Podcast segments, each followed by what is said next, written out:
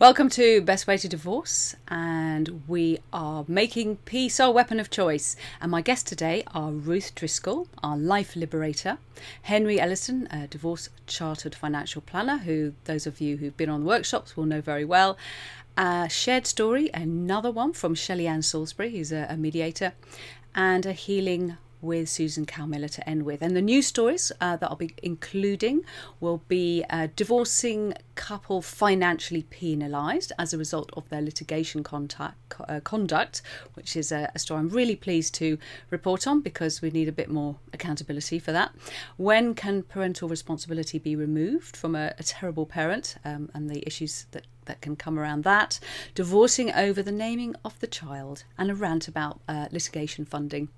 But first, let us bring on our first guest of today, who is Henry Elliston.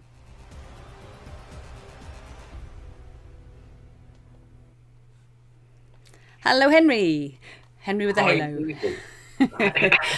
and, and um, sort, sort of on that vein. you, you do, you do. and uh, sort of on that vein, because uh, you're kind of going, I would say going solo because you have a team, don't you? But you're uh, still Henry Ellison, Chartered Financial Planner, but you're no longer part of Efficient Portfolio. You've got your own brand now, haven't you? True Potential Wealth Management. True Potential Wealth Management, that's right. So, so, so I've struck out on my own to some degree. True Potential huge company, nationwide company, probably two and a half thousand advisors um, working for them. Um, but the but the time had come to, to move on from Efficient Portfolio, and there, there were a few reasons behind that actually, um, which I'll take you through if I may. Um, the, I suppose that the, the the first reason was that True Potential are a really technology based company being large, they've got lots of money behind them as well, which is really great. and you will know because of all the, the seminars, the talks, and all that sort of stuff um, that we've done together that I really value and rate the the, the cash flow forecasting and modelling um, that we that we do because I think it really really helps people going through divorce understanding how how the decisions that they make today will affect their future financial well-being and prosperity. Um, and True Potential and their systems have inbuilt this this cash forecasting into mm. into their their software and their systems. Uh, so much so that actually now we can build models, um, and then clients can get on and and and change their own models to see how things things. Uh, oh wow! So quite really quite interactive. Yeah, no. So it's um, yeah. it's really good in that way. The the software we used in the past was fantastic, but but it was almost so good that we couldn't let clients use it because they'd have just got confused. but, uh, um, but, no, so it's so fantastic. So really, really happy with that. And the other thing that um, True Potential, in particular, are really good at, um, that we was beginning to struggle with at an efficient portfolio, um, is is looking at a de- final salary, defined benefit, pension transfers. Mm. I would not say they're a controversial area of advice, but they're certainly a highly regulated area of advice, and of course an area that that that's possibly one of the more complicated areas of financial planning in divorce. So all those all those people that I see who've got NHS pensions or who've got you know BP pensions or um, so police service or wherever yeah. it might be um, now being able to help them properly understand the values of those pensions and mm. whether or not it's right for them to, to, to move them to a personal pension or, or maintain the, the really valuable uh, final salary element to it is great. So, so those are the two the two main uh, the mm. bonuses that I've got with with with the move. But no, you're absolutely right. So, but the team remains the same. So, um, so I've still got my team around supporting me, which is brilliant. So they're all they're all there and helping, um, and I'm still very much looking and helping people who are going through divorce in understanding mm. how best to do it and how best to go through the mediation and hopefully come away with a great a, with a great settlement that, that works for both sides um, and in a, in a quick and amicable way. And and uh, being able to help them to be more involved in understanding the process rather than kind of doing that for them. I think that's massively helpful because people are confused and nervous enough anyway. So to be able to play more of a part in understanding what it actually is you're doing and rather than just seeing an end result is uh, is brilliant. Watch out, you're clonking a little bit, and I know that when it comes to the podcast version in particular, I'll get a telling off if I don't say watch well, you're you're back, you're clocking something by the microphone. So on behalf of the, on behalf of the, of, I am. I'm dropping uh, thumb on no, no, no, no, no. Wild Wild Heart Radio, Wild Heart Radio, and iTunes will not be pleased. So you're not allowed to do that. Just put your hands on, sit on your hands. Like that's what I have to do sometimes. I'm a real waver, waver around. So that's really good news. Uh, anything that empowers people, makes them feel more in control of the process, is is again it helps reduce attention and the um, and the potential for things to get nasty. I think it's the powerlessness that often uh, um, increases the fear and makes people more badly behaved. Um, so, with the the other thing I wanted to talk to you about was cost of living crisis and how you see, you know, what are your predictions and how that's going to affect the the, the, the divorce landscape in, well, the UK. Topical, isn't it? Because Rishi's unleashed this series of, of, of help for, for everyone today. Um, so I think we all get 400 quid, don't we, off our electricity bill in September. Well, which... that, that'll sort it all out, won't it? not, not that I'm complaining. it's better. It's better. it's better than, nothing, nothing, right? Um, hey, look, it's. I mean, it's serious, and and and mm. and I know it affects. It affects many people. Um, throughout throughout society, and then sadly, of course, it affects those with less money more than it affects those with with mm. more money. Um, I, I, I, I mean, I hate to say it. I suspect, you know, these sort of things possibly lead to to more divorce. You know, it's mm-hmm. money is quite often the cause of the breakdown of a relationship. Um, and sadly, I suspect that this will be the breakdown of a couple more um, when people get to the end of the money before they get to the end of the month, which is always the, the worst way of, of, um, of, of being. Um, so, I mean, hopefully these measures will help a little bit. The truth of the matter is, I don't foresee necessarily that inflation or, or the cost of things is, is going to fall hugely for, for a while yet. I mean, I think um, inflation will tick down, but that but inflation is a year-on-year measure, right? So if we've had 10% inflation this year and we have 0% next year, that doesn't mean things go back to costing how much they were at the beginning of this year. It means they stay as expensive. Um, so when people are filling in their Form Es, or those who filled them in maybe a while ago and it's taking a while, they might need to update them before they. Yeah. yeah? Absolutely, because things will be more expensive. Mm. Um, you know, second-hand cars, what are they? Fifteen percent more expensive than they were a year ago. Um, so, if part of your thinking is, well, we're separating, and I need to buy a new car, and you reckon that car was only going to cost you five thousand pounds, actually now it's going to cost you five and a half thousand pounds. Yeah. Um, or, or five thousand six hundred, whatever it is. Mm. So I mean, it's a, so I mean, yeah, you're absolutely right. The cost of, I mean, they have they're talking about it, but but I don't think food inflation has necessarily been seen in quite the extent that it will be later on in the year. Mm. You know, the cost of a loaf of bread, mm. the cost of a pint of milk, it's all going up. Mm. Uh, and so if you based your Form E and the, the expenditure figures um, on what things were like, and it's been tricky, I know that, because COVID, I thought everyone I speak to was like, oh, how do I fill in my Form E when I don't know, because we've all been locked at home for the last two years. And I say, well, go back, have a look at what it was two years ago before before this all happened, and work out how much you spent on holidays. But now, really, you need to go back to two, two and a half years ago, see how much you spent then, and then whack on 15% of inflation mm. um, to really give you a, a clear idea of what the numbers might be now. And also to really take seriously the idea of, of what they do with you, if they're sensible, and create that life lifestyle plan. I think you call it, don't you? Where you yeah, look into the future. Mm. Yeah, no, absolutely right. absolutely right. And, and actually, the other thing, of course, is making sure that, and, and, and this is a tricky thing, it's making sure you don't sit on too much cash. And, and having cash is important mm. um, because you need it for day to day liquidity. Um, but with inflation running at 9%, and bank interest rates running at, I mean, admittedly, uh, rising, but now what mm. three quarters percent, you're locking in a, the loss of in value purchase power of your money. Now I appreciate mm. the stock market has been it's been on a downward trajectory so far this year. And, but, and but crypto. It will, turn around. It always does. And that's really the only way of, of, protecting the real value of your money is to, mm. but, but you must have, you know, an emergency fund and all that sort of stuff. But beyond that, it's making sure that you're getting proper returns and it's sensibly mm. invested. Mm. And looking long term. Thank you very much for your advice, Henry. You take you're care now. Good to see you. Bye. Cheers.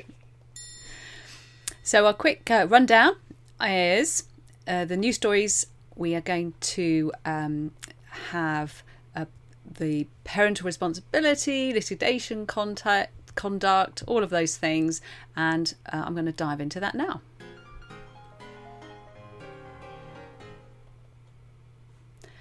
I want to start with a tweet uh, that I saw, and this is the uh, tweet by Family Law News and it's about a cost ju- a costs judgment following a financial remedy order where the parties are penalised as a result of their litigation conduct.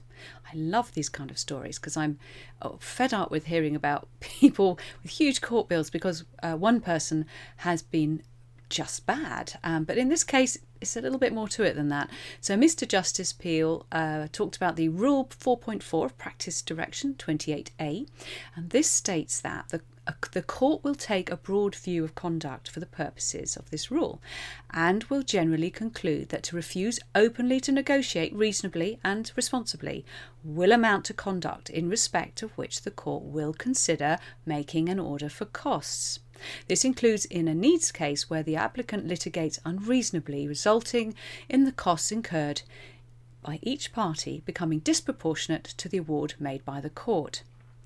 Then he goes on to say, I accept the point made on W's behalf that H failed to disclose to her or the court his pre sales of units in AB Company from February to May 2021, right in the middle of the litigation. In the course of my judgment, I was highly critical of H's failure to comply with his obligation and give full and frank disclosure, describing it as, quote, deplorable. But there's more to it. On the other hand, W was guilty of misconduct in that she caused him financial losses, probably running into tens of millions of dollars by reason of having prevented H from selling part of his units following AB company listing. Had those issues not been so hotly contested, the case would have been a relatively straightforward needs based claim, and the costs on both sides would have been vastly reduced. It seems to me to be unfair for H to bear the burden of all his costs as well as all of W's costs, which, absent any costs order, will be the effect of my judgment. The figure for costs might well have been higher had it not been for H's litigation misconduct.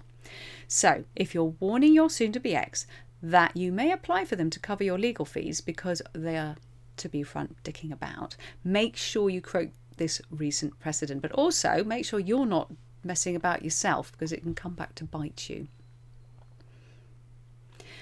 Now, here's a tricky one parental responsibility. This is uh, the Transparency Project. a fantastic organisation. And in fact, this case they said was actually reported very well in the courts, but they gave us a little bit more information about it. So it's titled When Can Parental Responsibility Be Removed from a Terrible Parent? But we're going to just look briefly at this case here. So, in the summer of 2021, Jade Ward was killed by her estranged husband, Russell Marsh, at their family home. He is now serving a life sentence for her murder. She leaves behind four little boys who are now being raised by her mother and other family members. This is not an isolated tragedy. Each year, many women are killed by their partners and former partners, and it is likely that many of those will have children.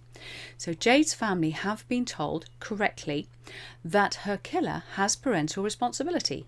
PR for short, for the children and has not lost it as a result of his murder conviction. Parental responsibility is a family law concept, and the fact that somebody has been convicted for murder has no effect on either their status as a parent or as a person with PR. Jade's family have launched a petition on the government website which seeks the automatic suspension of PR in the situation where one parent has murdered the other. At the time of writing, over 118,000 people have signed the petition, meaning that it will be debated in Parliament. So it talks about who can lose parental responsibility. All people can lose parental responsibility except the mother and a father or second female parent who is or was married stroke civilly partnered to the mother. So this means that in Jade's case, because she was married to her killer, he has the kind of PR that cannot be lost unless he ceased to be a parent because the children became adopted. Short of adoption, the court has no power to remove parental responsibility from him. Understandably, this has caused distress to Jade's family. It means that they will have to consult him about such things as which school the children go to and their medical treatment, and he will have the right to their medical and educational records. And they will need his permission to take the children abroad on holiday. The fact that his parental responsibility cannot be removed does not mean that it cannot be limited. First of all, if an issue arises, then on a situation by situation basis, the court can make an order dealing with that issue. For example, it can decide where the children go to school if there is a dispute between Jade's family and the killer. Jade's family argue that this is onerous, they shouldn't have to do this, and that it can be time consuming, expensive, and an added stress. It is though, possible to just go to court once to obtain an order that limits all exercise of parental responsibility. This would mean that while Russell Marsh still had PR, he could not use it for any purpose. In the past, courts have made very wide ranging orders preventing anyone from giving information to the dangerous parent and saying that the children's carer does not have to seek their permission about anything at all. This happened, for example, in the case A.H versus A in 2015, which involved a father who had driven a flaming car into the family home in an attempt to kill the mother and children. He too was married to the mother, and so his kind of parental responsibility could not be removed. So the article says in the case of a father in prison for a long time, it is going to be extremely difficult for him to exercise his parental responsibility. In Marsh's case, his contact has been directly harmful to the children who have lost their mother, forcing the children's carers, who are now the only stability they have, to have to engage with Jade's killer may distress them, I'm sure it would, and in turn distress and destabilise the children. For these reasons, we think that if an application was made, it says to limit his parental responsibility, it would be granted. Well, let's hope that would be the case. Parental responsibility is a really important thing, so it's good that it's not easy to take it away. But definitely in this case, let's hope that the courts see reason. And then I'm um, I'm not going to uh, talk about Johnny Depp uh, today because well, it's not really. Their divorce is over, and uh, all they seem to be talking about these days is poo. So we're finally going to end up here with something from the mirror. My wife and mother in law have given our baby a different name. I want a divorce, it says. So a man had no clue as to why his um, his daughter was experiencing difficulties, I shouldn't laugh, recognising her name until he walks in on his wife and mother in law calling her by another name. So, after learning they were expecting a baby, a couple struck a deal for picking that all important name. If they had a boy, the wife would have first dibs, but they welcomed a daughter and it would be up to the hubby to pick. The woman was so convinced that they were going to have a boy that her family gave her a pile of blue gifts at her baby shower, and her mum was knitting clothes bearing the male name she'd chosen. However, when the big day finally arrived, they were blessed with a little girl, so the dad started thinking of the perfect name. He decided to go for a name he had been keen on throughout the pregnancy and told his wife he would be popping it on the birth certificate. She appeared to have no objection, so he went to make it official. But a year later, a year later, he came home from work and found his wife and mother in law discussing their daughter, but they were referring to her by a different name. Talking to Reddit, the confused father wrote, When I inquired who they were talking about, they kind of went deer in the headlights and blurted that they were talking about my daughter. When I asked why they were using another name, my mother in law said, Because that's what we decided to name her. Then she went on to rant about how it's unfair that I chose the name and how it's completely unsuitable for her, etc. I was shocked because this was the first time anyone had claimed any objections to the name. It then dawned on the poster, who goes by the username u slash okto5157, that his daughter has always struggled to recognise her name because he and his wife have been using two completely different names for the past year. His wife later suggested they go as far as to officially change her daughter's name. When he stuck to his guns, a fight erupted, and with the new mum accusing him of being unsupportive and stealing her right to name the child she gave birth to. He continued, Here's the worst part. I could be convinced to change the first name, but the one she wants is a very odd feminine version of the name she wanted for her son. Imagine using a female version of the name Drake or Thomas. She got angry and left both my daughter and me and went to her parents. Her entire family, except my father in law, is calling me controlling and saying how it's unfair I chose the entire name and made it all about myself man. He claims his wife's, assuming this is true, of course, he claims his wife's behaviour is out of left field and creepy, that he's even considering divorce and has begun to feel that she may be trying to recreate this son by sacrificing our daughter. I think he could be right. So I, I would suggest uh, that he avoids the divorce if possible, takes a holiday, don't take the mother in law, and uh, get some quality communication coaching and I will be having a little rant later about litigation loans. And um, but first, we're going to have our next interview.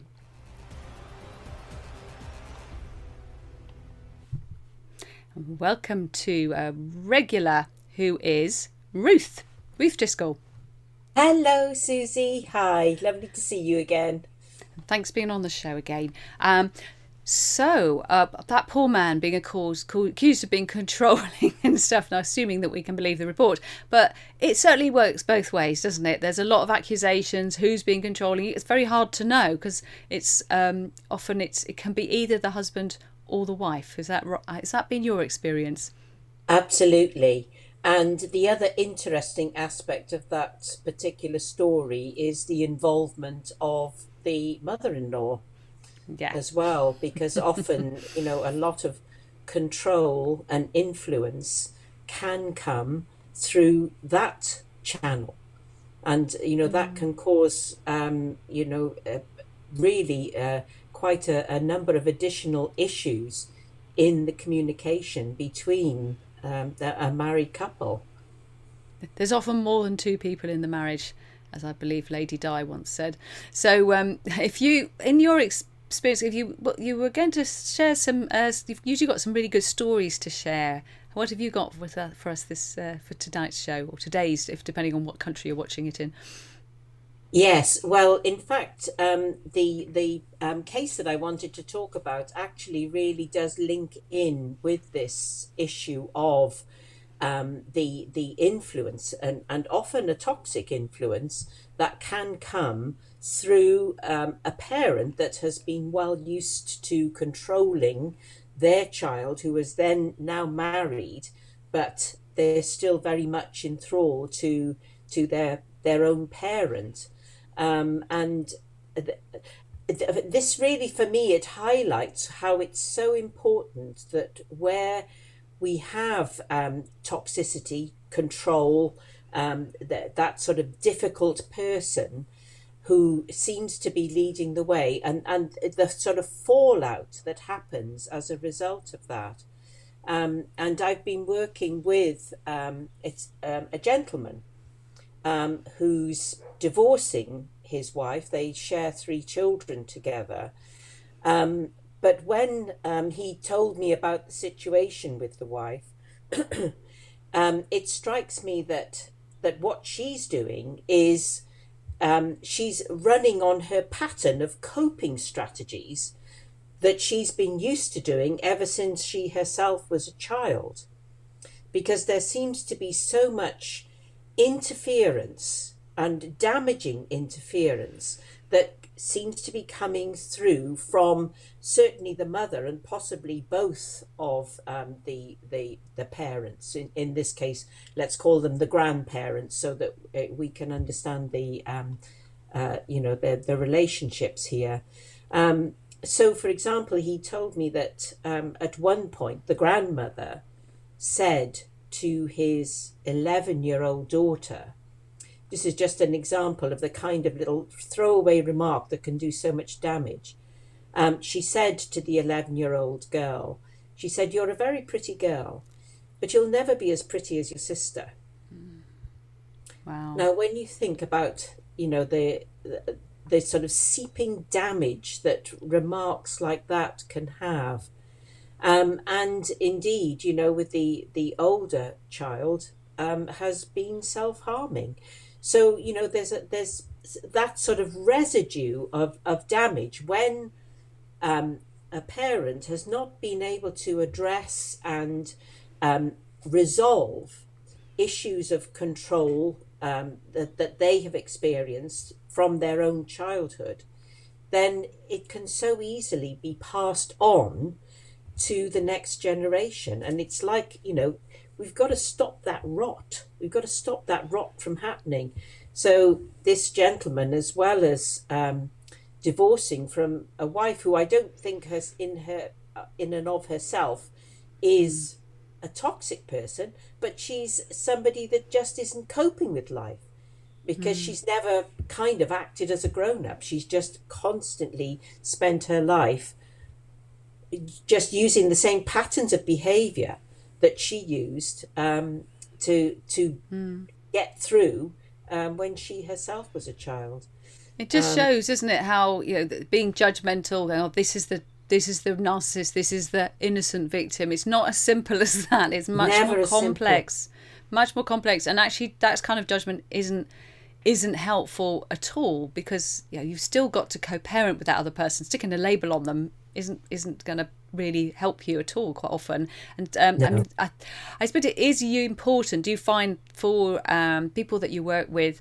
for them to first they've got to recognize that they are in what is um, effectively an abusive relationship when there's coercive controlling behavior but then presumably they start to feel the you know anger and resentment for that but what do they do with that because actually that's not that's not going to help you help them either is it no, exactly. Um, and this is one of the most difficult aspects of it because you do feel so resentful towards mm. this person, especially when you see your own children suffering as a result of it. But what I what I say to people is you you know you're not going to resolve the situation if you're your feelings, your very understandable feelings, but if your feelings dictate the path that you take and the, the channel of the communication that you take. So, um, what we look at, we look, how can you be strategic about this? How can you um, sort of, you know, put aside this natural feelings that, that come through so that you can operate in a way that leads to an outcome, a, a, you know, a positive outcome. That doesn't mean to say that you're giving in to this person or you're conceding to any kind of bad behavior. Far from it. What it does mean is that you yourself are in that that sort of driving seat of the direction that that matters are going to to head towards um, rather than feeling helpless, um, feeling frustrated, feeling constantly agitated because you've got these churning feelings that are not helping you to be able to support the direction that you you need um, matters to go so that you can get through the divorce as swiftly and as inexpensively as possible um, but that also you can then look at how successful co-parenting can happen in the future. Um, so yes, it's it's very hard to put aside those feelings, but that's why you've got to think always strategy. This is about a strategy, and that's the only way that you're going to be able to to sort of send the communication in the right direction. And that's one um, of the um, things I, I love when um, I refer people to work with you is that they feel so powerless, but actually, even when they are, you know, can't wave a magic wand situation to make it all perfect, there's actually there's always so much they can do once yes. they, as you say, have that strategy. Yes, because protecting your own well-being through this whole process mm. is really important. Yeah. You matter. Absolutely. Thanks you so much, Ruth. Thank you so much. You're Take welcome. And I'm going to get my little rant now. Um, it's uh, I want to look. It's an article on litigation funding. It's uh, at a glance regulation of litigation funding in the United Kingdom, England, and Wales. It's an article in uh, Lexology by Woodford Solicitors, and a perfectly good article. I'm not. I'm not uh, saying anything against the article, but I do have a few thoughts on this. Now, litigation funding, I have had uh, concerns about how it's um, it sometimes seems to be pushed at people who you just think how are they ever going to pay this back? Um, but there's a reason for that I discovered through this article, which was quite interesting. So, litigation funding is now used across a spectrum of cases in England and Wales, and Mrs. Justice Knowles recently considered its use in family law proceedings. And uh, she talks about the Akhmedova versus Akhmedova case 2020, uh, those uh, wealthy Russians that we've, we've talked about a few times on the show. So, in Akhmedova, Akhmedova, sorry, it was submitted to the court that the ban on conditional fee agreements in family proceedings should be applied by analogy to third party funding.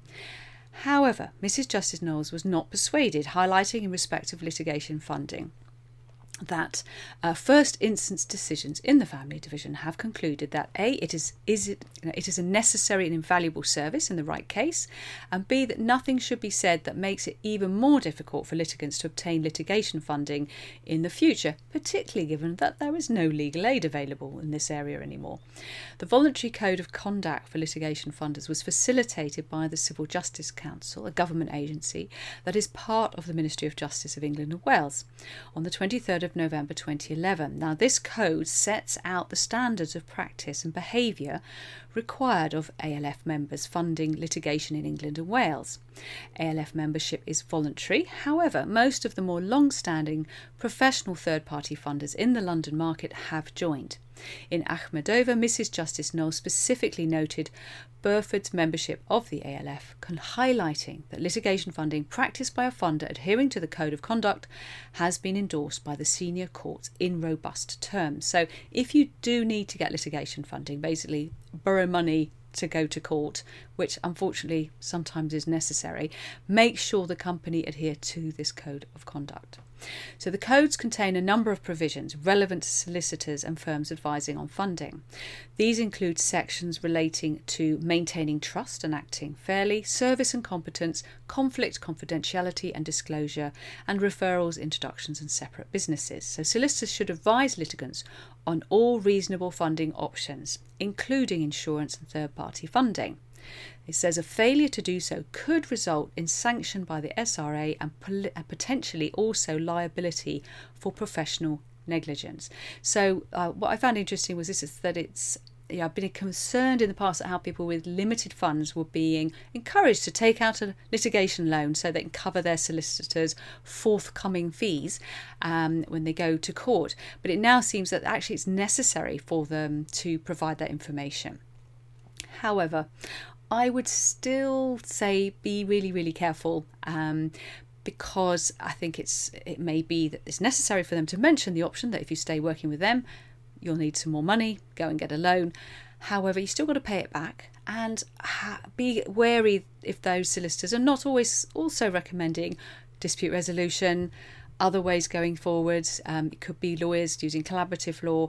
Too often, the loan is offered as a as a way to just keep going down the court route. So I really rec- this article says nothing about that, of course, but I'm saying it. So please um, be careful when it comes to that, and be careful how quickly you jump into grabbing these loans because emotionally it can be very easy just to end up down that route. And like I said, you've got to pay it back some point. So we're now coming to our shared story, and uh, it's it is a pre-recorded one, and it's with uh, Shelley Ann Salisbury, who's a mediator. Uh, we had a video of her last week, and I've got another one, and we're talking quite a lot about solicitors, in fact.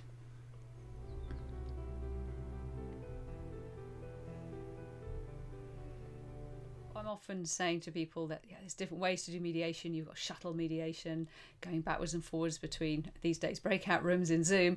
Um, but you've also got a more collaborative approach to mediation, and that can be what some people call lawyer led mediation, which I don't personally recommend that much, um, right through to the other forms of collaborative mediation, which are almost like um, mimicking collaborative law, where you can have a financial planner as part of the mediation if the other person is happy to have them there.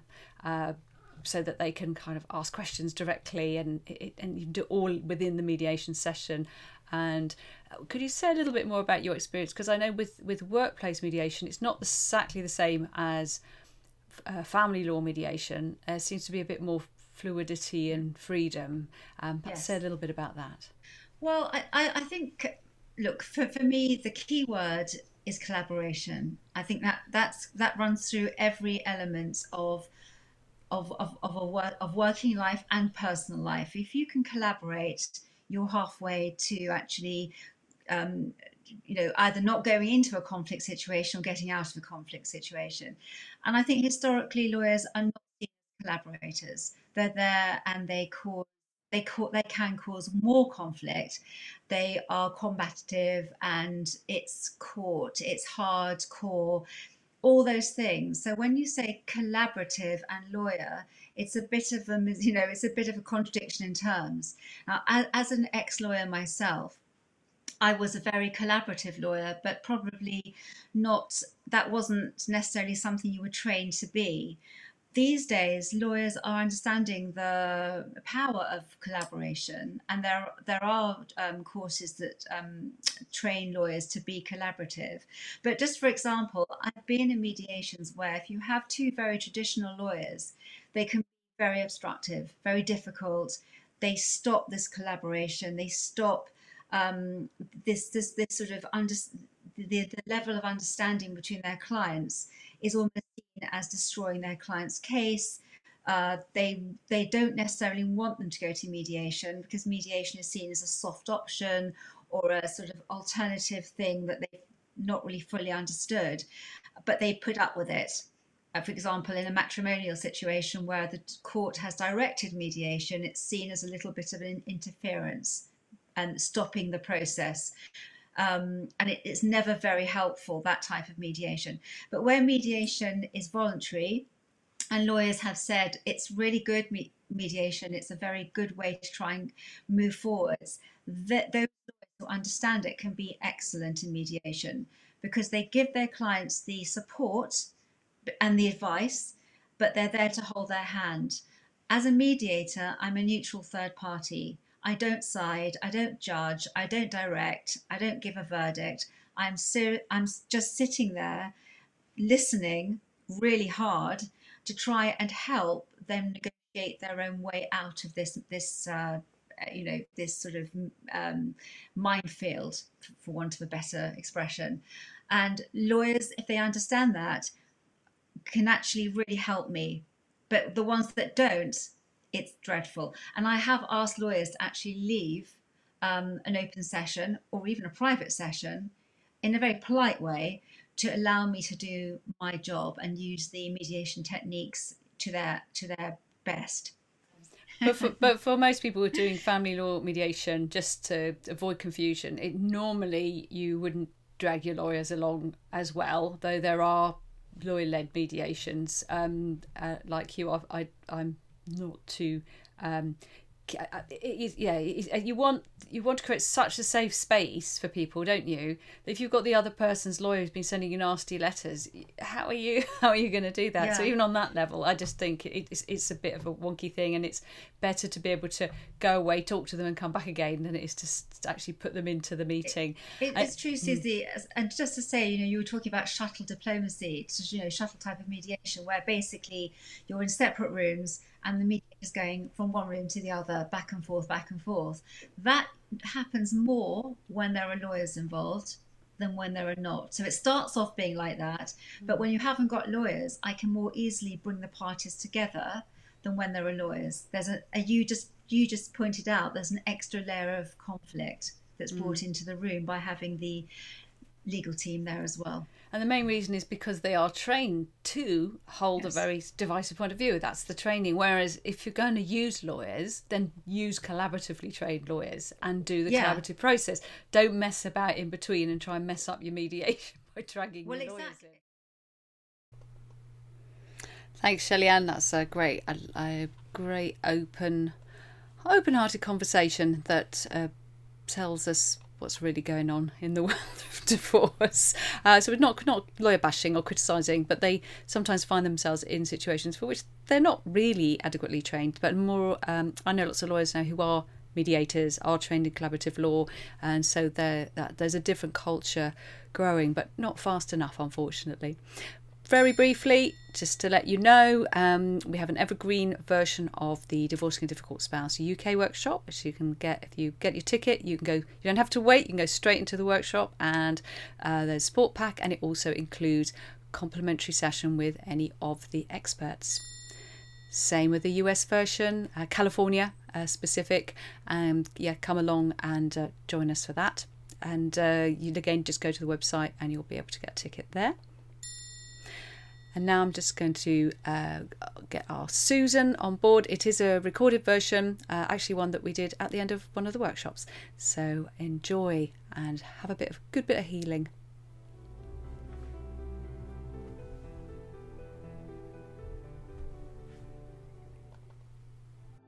Hello everyone, and you've got a full view of my working space. Hello. I'd like you to take this opportunity to gift yourself moments for calm and for quiet. Thoughts are part of everyone's human experience, and you don't need to keep pushing thoughts away.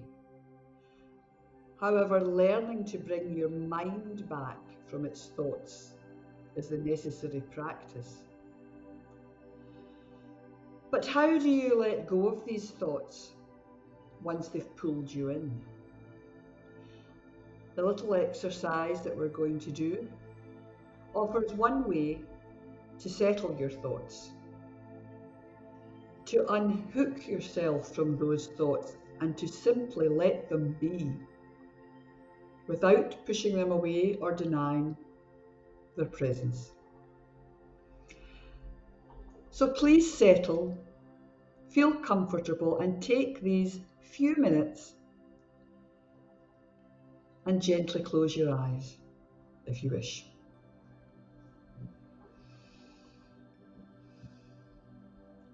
Notice the energy in your mind and in your body. The mind may be active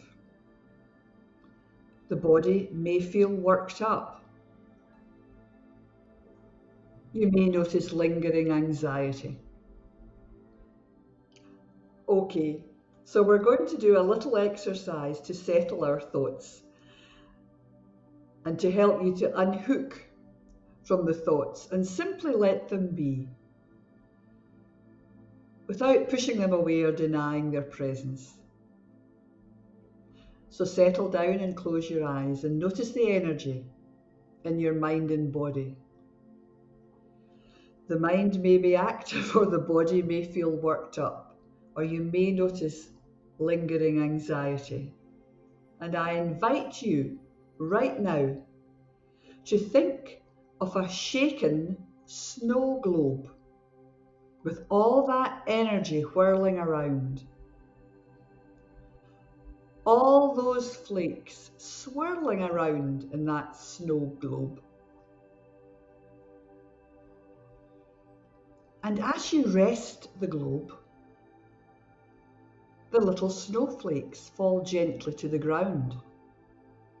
Take a moment to picture that. And now think of yourself as a snow globe and every snowflake as your thoughts, your undesirable thoughts. The thoughts swirling around in your mind and in your body. And now rest that globe. Rest your body. Rest your mind. and in this way watch as each and every snowflake falls to the ground. Just watch as every thought grounds itself just as those snowflakes. Don't force yourself to calm down, let it happen slowly, just like the snowflakes.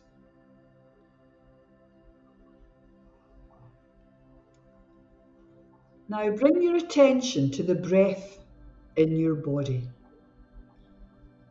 Choose one spot where you can feel the breath. Breathe in and exhale. You may choose to feel the breath in your chest or in the abdomen, in your shoulders or in your nostrils.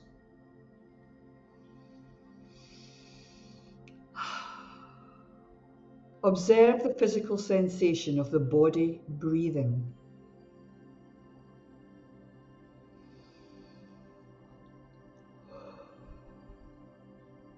And bring your mind back when it wanders away.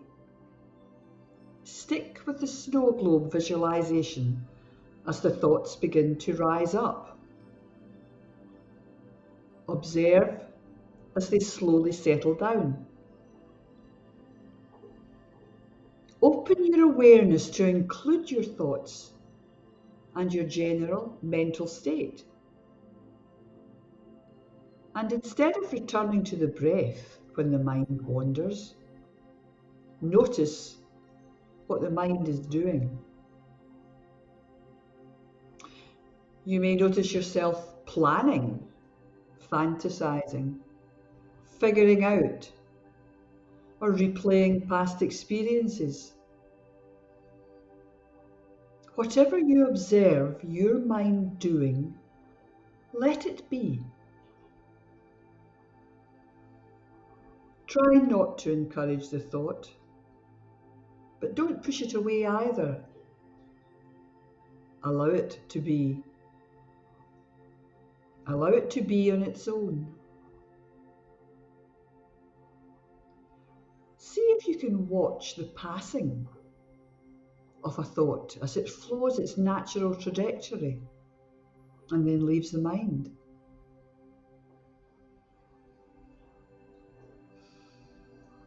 Now return to the breath. Patiently wait until another thought arises. Notice it. Watch the thought and come back to the breath again.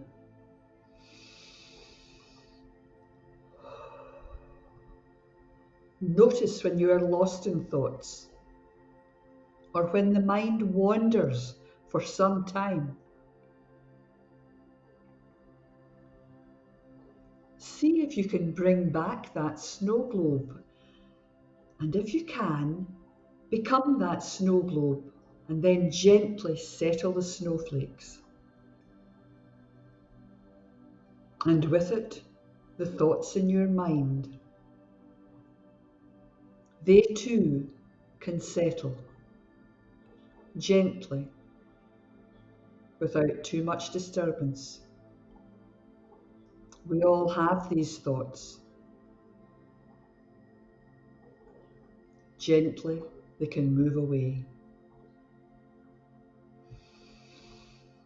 When you're ready, gently open your eyes, breathe normally, and remember that you can gently be rid of thoughts that don't serve you. Thank you. Thank you very much. Thank you, Susan. That's lovely. Um, so, on in the war of divorce, on the battlefield of family separation, make sure that you always make peace your weapon of choice.